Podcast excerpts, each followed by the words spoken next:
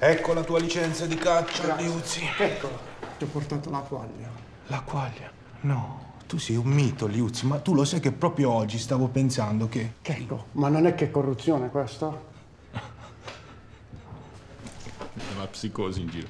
Allora, Liuzzi, la corruzione è se tu non hai diritto al permesso di caccia, vieni da me, che sono il pubblico posto fisso, e dici, senti, ti do la quaglia, mi dai il permesso di caccia? Non abbiamo fatto No, questo no, no, accordo. no, No, eh, dammi qua, dammi qua, dai. Questa è frollata, Liuzzi, perché certe volte... Oh, Ma non è che concussione, Checco. Liuzzi, la concussione è se tu hai il diritto al permesso di caccia, però io ti dico no, mi devi dare la quaglia. Ti ho fatto per caso questa imposizione? No, tu di tua sponte, signori della corte. certo. Mi hai dato la quaglia, Giusto, Liuzzi. giusto, giusto, giusto. Siamo convinti? Sì, Siamo sì, convinti? sì. Dammi qua. E non è Non che... è che te ne va a fanculo tu e la quaglia oggi, Liuzzi.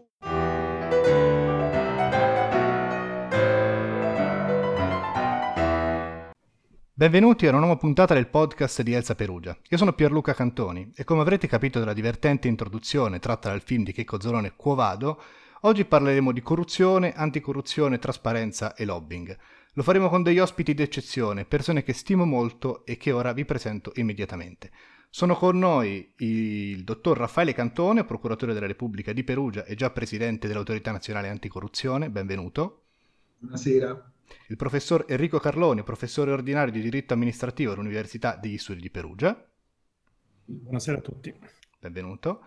E la dottoressa Elisa Serafini, giornalista e autrice del libro Fuori dal Comune, è anche presidente del Forum Economia e Innovazione ed è stata assessore alla cultura del Comune di Genova. Benvenuta. Buonasera. Buonasera. Inizierei in- dal dottor Cantone con qualche domanda sulla sua eh, attività in ANAC e sulla sua eh, attività nella magistratura in generale. Però innanzitutto le vorrei dare il benvenuto nella nostra città a nome di Elsa Perugia e le vorrei chiedere come si trova a Perugia. Molto bene, io non mi sto trovando benissimo, non potevo sperare di meglio dal punto di vista dell'accoglienza dell'ufficio e anche della cittadinanza. Ovviamente sto scontando il periodo peggiore che si potesse immaginare per, a causa della pandemia, ma diciamo, tolto questo, e ovviamente tolto significa togliere una- un macigno, eh, sono assolutamente contentissimo di questa esperienza. Ne siamo molto felici. Le volevo chiedere, ehm, lei è stato presidente dell'Autorità Nazionale Anticorruzione per molti anni, ehm, però lei nella sua lettera da... Precisamente. Esatto, esatto. E nella sua lettera d'addio all'ANAC lei ha parlato di un diverso approccio culturale nei confronti delle autorità stesse e del suo ruolo. Le posso chiedere a cosa si riferiva, se vuole un po' ampliare il concetto? Sì, anche se non mi va di fare polemiche con nessuno, quella dell'esperienza dell'Autorità Nazionale Anticorruzione, per quanto mi riguarda, è un'esperienza particolarmente positiva e particolarmente entusiasmante. Eh, io credo che sia stata messa in campo un'esperienza nuova, che era quella della prevenzione della corruzione, che ha avuto riconoscimenti un po' dovunque, anche dal punto di vista internazionale, questo per, per questo è un dato, a mio modo di vedere, che diciamo è stabile e fondamentale. Io mi, mi, riferivo in estrema sintesi a una posizione culturale che non crede particolarmente all'idea della prevenzione della corruzione.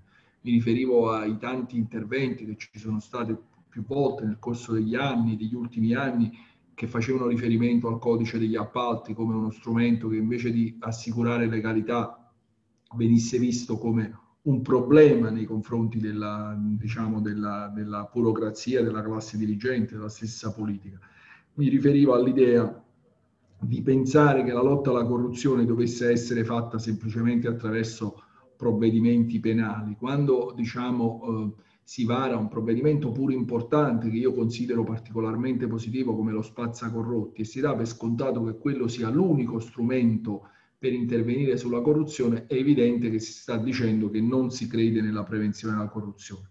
Io invece credo moltissimo nella prevenzione della corruzione e le dico, ci credevo prima quando ero all'ANAC, ma ci credo ancora di più adesso che sono procuratore della Repubblica e che mi rendo conto di quanto sia particolarmente difficile intervenire sui fatti corruttivi dal punto di vista penale, quanto invece sia importante poter avere un'amministrazione che ha tutta una serie di caratteristiche che la corruzione cerca di evitare. Eh, proprio su questo le volevo chiedere, eh, nel suo libro Le basi morali di una società arretrata, il politologo Banfield introduce il concetto di familismo morale, cioè di massimizzazione dei benefici per il proprio nucleo ristretto, per la propria tribù, eh, senza guardare ad una visione più generale, più di contesto e della società. Lei crede che ci sia questo approccio culturale in Italia, cioè che mh, il familismo morale sia presente in Italia e che quindi ciò porti alla corruzione, oppure crede che ci siano che l'Italia insomma sia rispetto agli altri paesi nella media in quanto a uh, diciamo corruttibilità e corruzione presente nel sistema? Ma io credo che sia difficile provare a fare così affermazioni così nette. Esiste, cioè il familismo amorale è certamente una delle ragioni che favorisce la corruzione, perché l'idea di mettere il proprio nucleo familiare davanti all'interesse pubblico e l'idea diciamo, dell'interesse privato che va dinanzi all'interesse pubblico è certamente la base della, dell'avvio della corruzione. Però io non generalizzerei, non, non direi che l'Italia è il paese del familismo morale. La, l'indagine di Bentham, che è un'indagine diciamo, particolare, ma che ha avuto un grandissimo successo e però molto datata, faceva riferimento semplicemente ad alcuni paesi, il suo, diciamo, il suo focus era, riguardava alcuni paesi della Basilicata in un momento anche di grande sottosviluppo di quell'area che oggi è tutt'altra cosa. Io credo che il tema corruzione sia un tema che riguardi il nostro paese come tanti altri paesi e certamente, questo mi sento di dire, il nostro approccio culturale finisce per alcuni versi per favorire la corruzione. Noi abbiamo un approccio culturale nei confronti dei beni pubblici che è eh, molto diverso, per esempio, da quello del, dell'Europa nord, del nord, diciamo, del, dei paesi dell'Europa del nord, in cui il bene pubblico viene considerato bene di tutti. Da noi spesso il bene pubblico viene considerato bene di nessuno. Questo approccio culturale finisce ovviamente per essere un approccio culturale che favorisce la corruzione. Ok, e oltre la prospettiva culturale, secondo lei di cosa ha ancora bisogno eh, in Italia la lotta alla corruzione? Cioè c'è un atto normativo o un atto regolamentare eh, o un qualcosa insomma, che secondo lei va necessariamente implementato ancora, una sua diciamo, priorità? Ecco. Ma guardi, io credo che ci sia una priorità in questo momento, è semplicemente quello di smetterla di pensare di cambiare continuamente le regole. Eh, io penso che il nostro sistema stressato continuamente da cambiamenti non si abitui all'idea per cinque anni è sembrato, nell'ultimo periodo soprattutto è sembrato che l'ANAC era uno strumento indispensabile, che non si potesse fare a meno, poi a un certo punto si è cambiato idea si è cominciato a dire che l'ANAC era un limite. Io credo che questi meccanismi, diciamo, culturali finiscono per essere un grande danno per il sistema dell'amministrazione, che non ha punti di riferimento. Io se potessi, diciamo, esprimere un desiderio, chiederei più che nuove leggi, un fermo biologico delle leggi noi ne abbiamo troppe, scritte troppo male, in modo assolutamente comprensibile. Eh, io per esempio sarei molto più entusiasta se si potesse mettere un po' a sistema l'intero sistema delle leggi anche per renderle conoscibili ai cittadini. Eh, un, po di, un, po di, tempo fa, diciamo, eh, con il professore Carloni presenti abbiamo scritto una riflessione che si chiamava 10 lezioni sull'anticorruzione, su corruzione e anticorruzione e fra le proposte che individuavamo per lottare la corruzione era quella di individuare una commissione che dovesse sfoltire l'impianto normativo e fare pulizia, consentendo per esempio di sapere dove ci sono le norme. Le norme spesso sono introvabili e questo finisce per essere uno dei meccanismi che ingolfa l'attività dell'amministrazione e favorisce indirettamente la corruzione. Quindi io più che leggi vorrei un fermo biologico e vorrei un po' di sistemazione della legislazione eh, esistente. Poi certamente ci sarebbero alcune cose da fare, per esempio una legge sulle lobby, ma non credo che questo sia determinante. Molto più determinante è una stabilità della normativa piuttosto che nuove norme. Smettiamola di pensare che le norme da sole risolvano eh, i problemi, soprattutto se le norme poi restano sulla carta una riflessione direi molto condivisibile, poi più tardi parleremo anche di lobbying e le volevo chiedere qual è la cosa di cui lei è più fiero eh, del suo ruolo in ANAC, de, di quello che ha fatto in ANAC? Ma guardi, io sono fiero di tantissime cose, diciamo, l'ANAC è stata per quanto mi riguarda una ragione importantissima di, di, di, diciamo, di soddisfazioni, tantissime. Sul piano personale farei fatica a dire quale.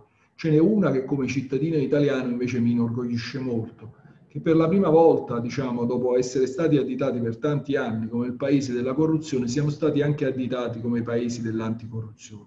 L'ANAC è stata un'esperienza di cui si è interessata veramente tantissima parte del mondo. Noi abbiamo avuto visite da tutti i paesi del mondo. Io sono stato ricevuto dalla Casa Bianca, alla Casa Rosada, ho avuto incontri ad altissimo livello e c'era una grande curiosità nel conoscere questo istituto che come poi i professori universitari hanno visto, il professore Carloni che studia anche il diritto comparato, è diventato anche un argomento a cui far riferimento per costruire eh, realtà analoghe. Ecco, questa è una ragione che mi inorgoglisce più che sul piano personale, sul piano del cittadino italiano.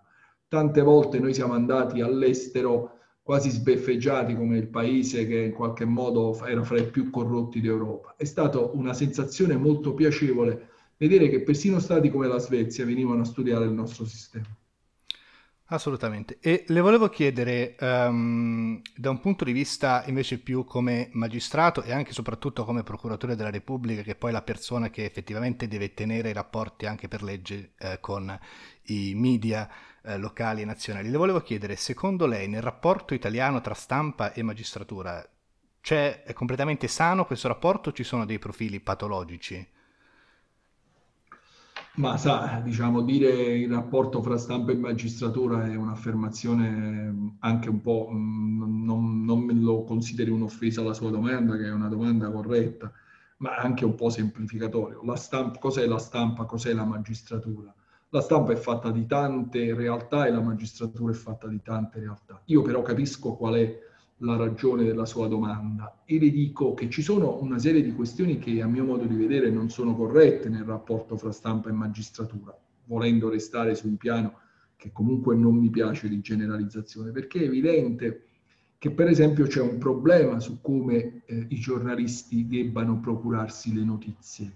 Perché diciamo, io non parlo delle notizie segrete, che, la cui uscita integra un reato, io parlo anche delle notizie pubbliche. Per esempio i giornalisti non hanno nessun diritto ad avere copia degli atti processuali, malgrado gli atti processuali siano pubblici.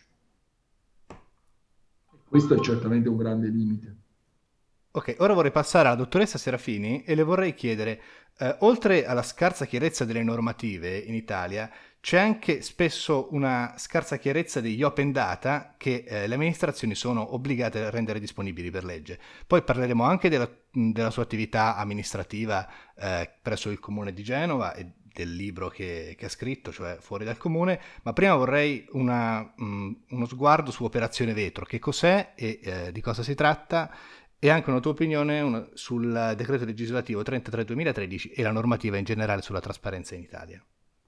Sì, allora intanto grazie. Eh, la normativa sulla trasparenza è considerata una delle più avanzate eh, nel mondo, diciamo, e quindi questo, di questo dobbiamo andare orgogliosi. Di cosa però dobbiamo andare forse meno orgogliosi o che cosa possiamo migliorare?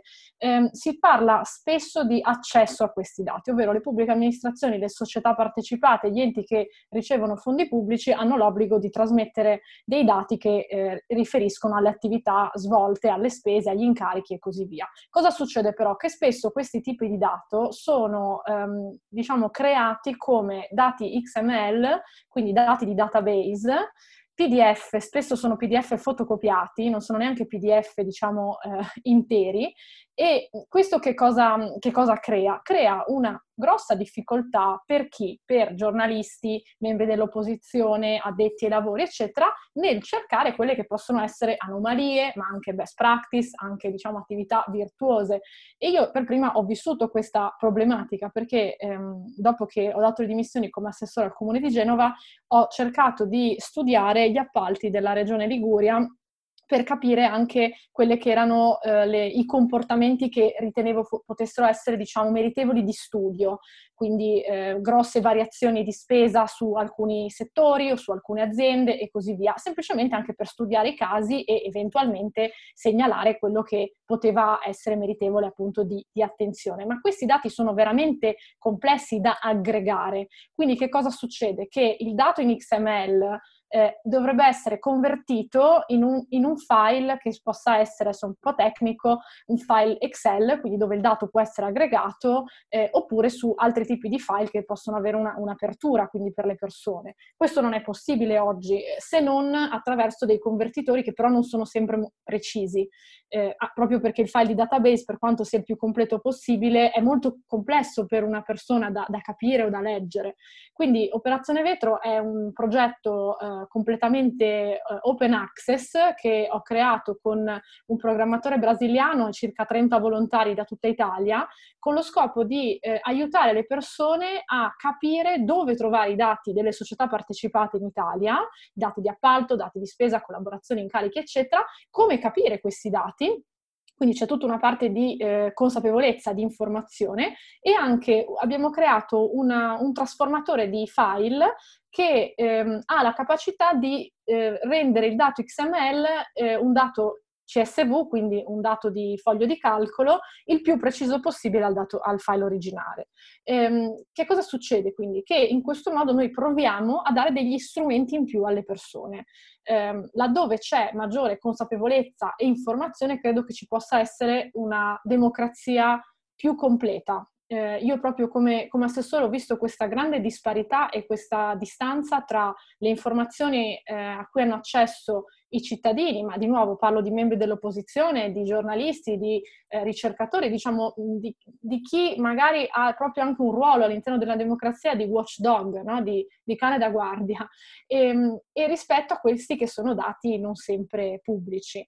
Eh, quindi è nato, diciamo, è nato proprio da questa operazione vetro. Ad oggi abbiamo già scandagliato diverse eh, migliaia di file, eh, ci ha aiutato Felipe Benitez Cabral, che è un programmatore che in Brasile ha creato un sistema di intelligenza artificiale che analizza e permette di visualizzare i dati di spesa eh, di, dei giudici e dei deputati, dei parlamentari brasiliani, su cui c'erano delle grosse problematiche a livello di eh, rimborsi spese e quindi venivano scansionati questi scontrini con giri in elicottero per andare a prendere il gelato e, e, e, questi scontrini però appunto essendo file immagine non erano facili da aggregare, da sommare. Con un sistema di intelligenza artificiale siamo riusciti a trasferire questi file eh, e queste immagini in qualcosa di aggregabile e quindi consultabile anche da, da altre persone.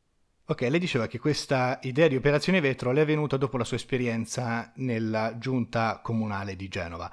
Eh, le volevo chiedere che cosa è successo. Ci parli un po' in breve della sua storia, di quello di cui parlano in fuori dal comune e ehm, di cosa le ha insegnato insomma questa esperienza. Eh, Fuori dal Comune è un, un libro di, di, inchiesta e di proposta, dove racconto 12 episodi di politica locale che ho vissuto come assessore, che non riguardano soltanto il rapporto con la classe politica, ma anche con la società eh, e con i cittadini. Si parla di eh, persone che mi hanno chiesto di scavalcare le liste delle case popolari, eh, piuttosto che del padre premuroso che mi chiedeva l'incarico per la figlia senza nemmeno dirmi che cosa fa- sapesse fare la figlia o in cosa fosse ehm, qualificata e, e, così via. E più tutta una, una parte invece eh, relativa al, alle pressioni che ho subito che ho denunciato, quindi su cui c'è una, una denuncia pubblica, rispetto alla, ad un indirizzo di assegnazione di fondi pubblici su soggetti eh, che erano vicini alla, alla classe politica locale, quindi parenti, sostenitori, finanziatori, dipende insomma dai casi, e su cui io personalmente non ritenevo ci fossero le condizioni per assegnare questi fondi. Consideriamo che le politiche culturali sono un settore ehm, su cui il, il rischio di, di, corruzione è abbastanza elevato, ehm, anche perché c'è molta immaterialità. Quindi la consulenza assegnata è molto difficile quantificare se è un importo corretto, se è un importo a mercato. Ehm, è veramente molto complesso, a volte viene semplicemente richiesta una reportistica da parte del consulente, quella reportistica non dico che si può fare in mezza giornata, ma quasi, e magari la consulenza è di 50, 80, 100 mila euro all'anno, eh, assegnata spesso in modi, eh, diciamo, non sempre eh, ortodossi. Eh, io ho, ho, vissuto delle esperienze straordinarie con dipendenti, dirigenti pubblici di, veramente che mi hanno insegnato cosa significa fare politica locale, quindi inseguire l'interesse generale locale. Ho anche vissuto poche ma importanti situazioni che credo che meritino comunque una denuncia e, ehm, e da, diciamo da questa denuncia io cerco di identificare delle best practice che ho letto, studiato, visto, approfondito anche da altri paesi per evitare proprio questo genere di situazioni. Tra tutte la, la promozione della trasparenza, perché ehm, perché se un cittadino viene a chiedere di far scavalcare la lista delle case popolari o di incaricare la figlia con, un, ehm, con una consulenza, eccetera, significa che non c'è un problema eh, di classe politica. C'è un problema sicuramente di cultura della cosa pubblica e quindi, come si diceva precedentemente, eh, la cosa pubblica, diciamo, in alcune culture del nord Europa è sicuramente apprezzata in un modo diverso, non dico meno pe- meglio o peggio, però diverso rispetto al nostro paese, ma perché non arriviamo invece a questa considerazione? Evidentemente non c'è una fiducia reciproca e qualcosa si è rotto tra Stato e persone. Eh, tra le proposte che ho fatto ci sono quelle di semplificare e rendere più semplice e più trasparente l'accesso a questo tipo di concorsi, questo tipo di ehm, assegnazione di fondi. Eh, io come assessore dovevo gestire diversi milioni di euro e alcuni di questi fondi dovevano essere destinati ad associazioni no profit, come accade sempre nella cultura, per festival, concerti, eccetera.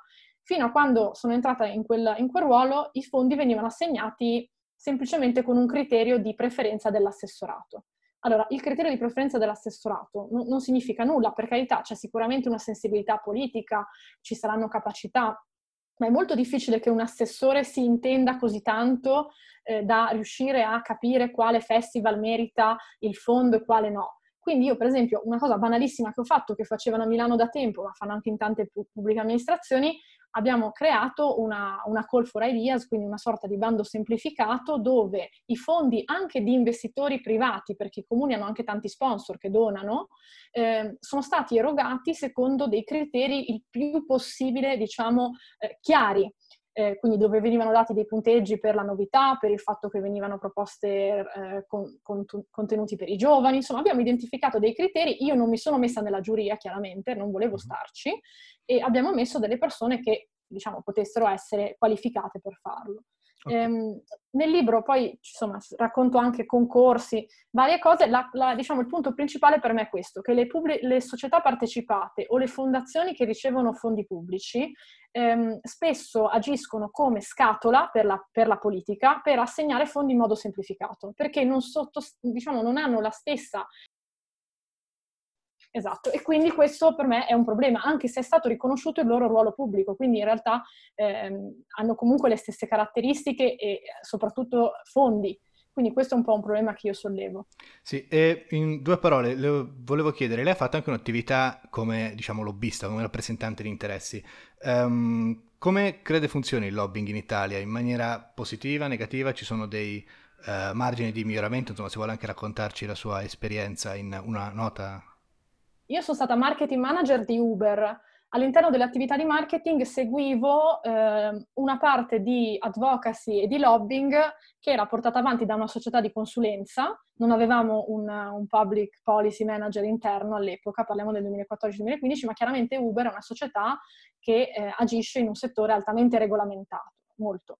Ehm, quindi eh, quello che ho vissuto, ma ero anche molto giovane, ho 26-27 anni, ero quadro però all'epoca in quell'azienda, e quello che ho notato che, che ancora oggi è effettivamente così, che non esiste un registro degli incontri, o quantomeno poche pubbliche amministrazioni ce l'hanno, forse Milano, ehm, non c'è una, una possibilità di, eh, di, dichiarare questi incontri, che credo che sia importante che, che vengano quantomeno resi con una disclosure eh, rispetto a incontri con persone che eh, decidono poi le leggi locali, nazionali, eccetera.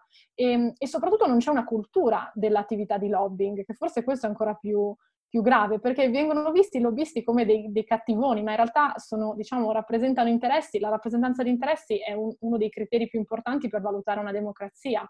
E quindi è importante anche che questa figura, credo, venga eh, non dico valorizzata, ma rispettata, sempre in un ambito di perimetro delle, delle normative. Ecco. Esatto. E proprio su questo Grazie, proprio su questo vorrei chiedere al professor Carloni, eh, che ha recentemente pubblicato il libro Il cantiere delle lobby, eh, le vorrei chiedere un po' un quadro generale sulla regolamentazione del lobbying in Italia, dell'attività di lobbying in Italia E le vorrei chiedere anche la sua opinione sul perché l'attività di lobbying è spesso valutata negativamente nel nostro paese, viene vista come una cosa negativa, quando invece, come diceva anche la dottoressa Serafini, è un'attività importantissima per far sì che i soggetti su cui le norme influiscono possano eh, dire la loro prima che queste norme diventino efficaci.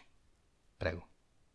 Allora, sì, le... in Italia, come noto, manca una legge sulle lobby. In Parlamento attualmente sono in discussione tre disegni di legge di iniziativa parlamentare e tanti più ne sono stati presentati nel corso del tempo. Insomma, la storia italiana è una storia di tentativi di regolazione del lobbying finora eh, mai andati in porto. Insomma. Nonostante questo, si può provare a rintracciare alcune regole sulle lobby anche in Italia, con un lavoro però un po' faticoso, un po' frammentato, perché le regole si trovano soprattutto a contrario, cioè regole che disciplinando l'esercizio della funzione pubblica in qualche modo regolano anche il rapporto con i lobbisti, oppure regole di tipo penale che cercano di limitare, dire, alcuni eccessi del lobbying, oppure ancora delle regole previste su base decentrata da alcune amministrazioni oppure da alcune assemblee, penso alcune assemblee legislative regionali, oppure da qualche anno anche la Camera dei Deputati. Però queste regolazioni sono storicamente, tradizionalmente, delle regolazioni abbastanza deboli, poco efficaci. Insomma. Forse il fatto che il lobbying non sia regolato sicuramente contribuisce ad eh, ostacolare l'emersione del lobbying come professione, insomma, in senso tradizionale. Cioè, un famoso lobbista che ha scritto recentemente un libro proprio sulla sua attività, insomma, lamenta il fatto che quando spiegava al padre l'attività che, che svolgeva, insomma, questo si poneva sempre in termini negativi, diceva, beh, però spero che almeno sei felice, insomma. A dire che la percezione diffusa del lobbying è la percezione, insomma, abbastanza critica di un fenomeno che viene visto al confine col malaffare e la corruzione. E in questo senso è una visione sicuramente limitata, per quanto non vada neanche nascosto che nell'attività di, rappresentanza di interessi è, naturalmente ha insito anche un rischio. Insomma. Questo lo diceva tanti anni fa già Madison, che insomma, avvertiva, ammoniva sul fatto che il, la rappresentanza di interessi è un elemento costitutivo necessario della democrazia, però anche un rischio, insomma, quindi va regolato per evitare che questo rischio insomma, degeneri. Questa regolazione è presente però, eh, ad esempio, a livello di istituzioni europee, no? Non potremmo ispirarci a quella regolazione per importarla in Italia? Sì, nello scenario comparato il lobbying è sicuramente regolato. Nel modello europeo è regolato in termini ancora prevalentemente dire, di tipo eh, volontario, con registri ad adesione volontaria, per quanto appunto ci siano forti sollecitazioni per arrivare a un modello più vincolante, più forte. Forse il modello più maturo di regolazione è quello americano, in cui la regolazione del lobbying è anche una regolazione, come dire, un po' più forte, più robusta e in quanto tale più idonea a limitare alcune degenerazioni del fenomeno lobbistico.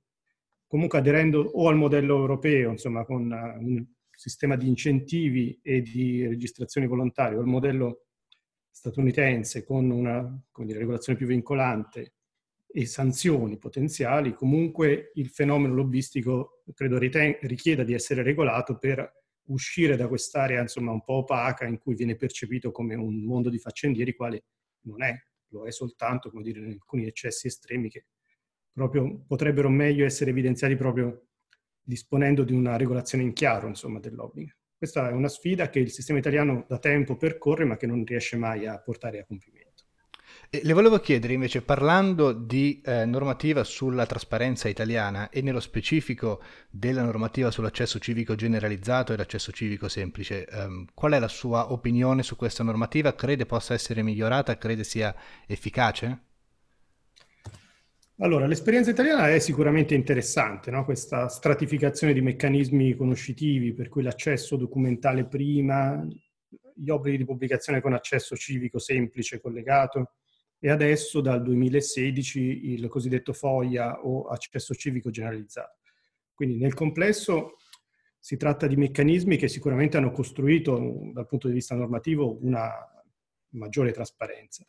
La disciplina italiana de- dell'accesso civico generalizzato può probabilmente essere irrobustita, nel senso che forse in particolare alcuni meccanismi procedurali, cioè penso in particolare laddove sono coinvolti interessi privati, il coinvolgimento del garante della privacy e non dell'autorità anticorruzione, prendiamo il caso. E poi soprattutto dal punto di vista dire, della costruzione proprio dei limiti in cui non viene valorizzato l'esigenza di interesse pubblico, insomma, però il tema è un po' complesso, sono, sono elementi che potrebbero essere migliorabili rendendo più robusto il meccanismo. Va però detto che alcune recenti sentenze segnalano il fatto che questo principio di trasparenza, di piena trasparenza, full disclosure, comincia a radicarsi nel sistema, è sempre più percepito. Quello che forse, come dire, ostacola un po' il modello è, di nuovo, come veniva detto prima da Raffaele Cantone, un sistema caotico per altri aspetti, in cui in particolare mi pare che ci sia un rapporto problematico tra tutti i meccanismi conoscitivi e i meccanismi derogatori emergenziali, insomma, per cui ci sono delle aree opache che potrebbero essere meglio illuminate, però sicuramente la disciplina ordinaria, insomma, a regime della trasparenza è nel complesso da salutare con termini positivi, per quanto sempre migliorabile. Ecco, sull'aspetto proprio della poca chiarezza della normativa italiana, io le volevo chiedere, secondo lei come mai in Italia non si riescono spesso a produrre normative eh, chiare? Cioè nel senso è una, è una, cosa diciamo progettata, cioè una non creazione di normative chiare perché si vuole creare del, della confusione oppure eh, c'è altro? Ma allora intanto c'è una quantità di produzione normativa, come dire, stratificatasi, che rende evidentemente complesso il disegno. In questa fase mi pare che però proprio sia un po' impazzito tutto il procedimento legislativo, in particolare abbiamo un procedimento legislativo che, va, che segue pochissimo la via della legislazione ordinaria parlamentare e moltissimo alcune vie dire, diverse, in particolare in questa fase la decretazione, ma non soltanto in questa fase Covid, ma già precedentemente, di decretazione d'urgenza nelle stagioni di crisi, sia esse crisi economica sia poi crisi sanitaria, con dei decreti legge di grandissima estensione, convertiti poi con maxi emendamenti ancora più consistenti, in cui non si capisce realmente chi introduce una certa norma, no? tutto il dibattito dire, giornalistico sulla manina che ha infilato una certa normativa segnala un po' questo problema. Poi questo approccio fatto per decreti omnibus di migliaia di commi, se non di migliaia di articoli, insomma, a volte di un solo articolo con migliaia di commi, insomma, produce un sistema evidentemente caotico, in cui non c'è un testo normativo chiaro, oggetto di emendamenti, diciamo, discussi in Parlamento alla luce del sole, ma in cui le modifiche, anche le modifiche migliori, insomma, entrano all'improvviso, no? in un certo testo, pensate adesso da ultimo al decreto semplificazione che dire, attraversa un po' tutto l'ordinamento modificando dalla legge 241 al codice dei contratti e questo produce un caos normativo, un'incertezza normativa che è anche sicuramente un fattore anche di corruzione, come si diceva prima. Passerei ora al dottor Cantone di nuovo per chiederle una cosa. Lei ha fatto ehm, parte della DDA e eh, è stato un magistrato inquirente che ha fatto numerose indagini importanti per quanto riguarda la criminalità organizzata. Le vorrei chiedere, c'è qualcosa che ha eh, imparato, qualcosa che, diciamo, vorrebbe, una lezione che vorrebbe trasmettere eh, di quello che ha visto della criminalità organizzata? Ma ci sarebbero tantissime lezioni che ho imparato, diciamo, l'esperienza della criminalità, dalla DDA di Napoli è stata per quanto mi riguarda un'esperienza ricchissima di spunti. Ehm, io vorrei, diciamo, per paradosso raccogliere una indicazione che ho verificato già quando ero alla DDA e che ho molto rafforzato eh, dopo aver eh, fatto il presidente dell'ANAC e che la, l'intervento penale di per sé non è mai dirimente. Eh, le dico un'esperienza personale, da solo non basta, è inutile girarci intorno. Noi io ho avuto il privilegio di occuparmi di indagini di contesti particolarmente difficili della provincia casertana. Mi ricordo, ci siamo occupati soprattutto, in, mi sono occupato con i carabinieri, la polizia, la guardia di finanza, soprattutto di una zona che era quella dell'Alto Casertano, la, la, il litorale Domizio, la provincia, cioè il comune di Mondragone. Ebbene, noi lì abbiamo ottenuto risultati incredibili. Un plan venne completamente disarticolato si pentirono la maggior parte dei vertici, arrivammo a tutti i livelli possibili, individuammo almeno 30 lupare bianche recuperando anche i resti mortali di persone che erano state ammazzate vent'anni prima. E però ehm, di recente tornando, diciamo, io poi sono rimasto in Campania avendo anche una serie di contatti, qualcuno mi ha avvicinato e mi ha detto ma forse si stava meglio quando si stava peggio, perché adesso non c'è più la camorra, adesso ci sono tante bande di delinquenti, soprattutto in alcuni casi neanche italiane, che la fanno da padrona e nessuno riesce a controllare il territorio. E questa, devo dire, una, chi me lo ha detto non era certo un delinquente, era una persona per bene, era uno di quelli che eh, c'era stato vicino nel momento delle difficoltà, avevano collaborato, a Mondragone si era creato un comitato civico particolarmente forte. Eh, e allora qual è il tema? Che pensare di risolvere tutto con le misure penali senza poi far intervenire l'altra faccia dello Stato è un'operazione perdente. Se in certi territori non ci occupiamo del lavoro, non ci occupiamo della cultura, non ci occupiamo dell'amministrazione, creiamo dei vuoti che inevitabilmente qualcuno va a riempire. Quel qualcuno non è detto che sia persino peggiore di quelli che c'è prima. Allora, la mia, eh, diciamo, il mio insegnamento più forte, che mi piacerebbe eh, si tenesse conto anche da chi si occupa, è che pensare di risolvere tutto con le manette, pensare di risolvere perdente, è inutile e finisce per essere persino dannosa le manette sono importanti, sono importanti, è importante la repressione, ma bisogna consentire di guardare, di vedere un'altra faccia dallo Stato. Se in realtà nelle quali operava a 360 gradi la camorra non lasciamo nulla e lasciamo semplicemente il terreno bruciato, serve a nulla. Anche in agricoltura, dopo che si fa il raccolto, si bruciano le sterpaglie, però poi dopo si risemina. Se noi non eh, riseminiamo, lasciamo solo le sterpaglie bruciate. Lei è più di vent'anni che vive eh, sotto scorta per delle, per delle note minacce da parte della criminalità organizzata nei suoi confronti. Le è mai capitato di pensare non vale la pena fare le cose per bene in Italia? E se le è capitato, come ha scacciato questo pensiero? Ma io non ci ho mai pensato perché devo dire che certe cose sono, si sono verificate anche un po' in modo naturale, nel senso che diciamo quando tu ti occupi di certe vicende non è che pensi tutto quello che avviene. Certo in alcuni momenti sono, diciamo, mi ha molto preoccupato le conseguenze che le mie scelte avevano sulla vita altrui, mi riferisco a mia moglie, ma parzialmente perché mia moglie era una persona adulta che aveva accettato con me certe cose, ai miei figli, che soprattutto da bambini hanno pagato un prezzo molto alto, diciamo, delle scelte che ho fatto. Però io sono, diciamo, detto questo che è una preoccupazione mia personale, mi auguro che i miei figli poi soprattutto con il tempo, più si faranno grandi, più capiranno anche le ragioni e in parte lo hanno già capito.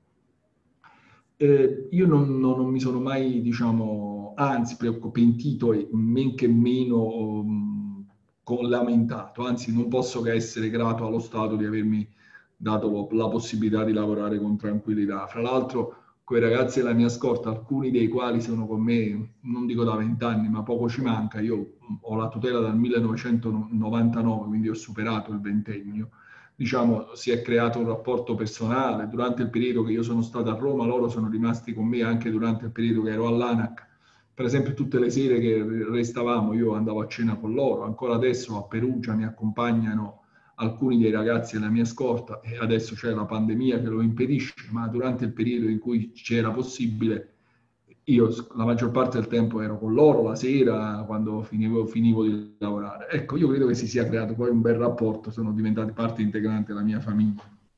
Questa è una cosa molto molto bella.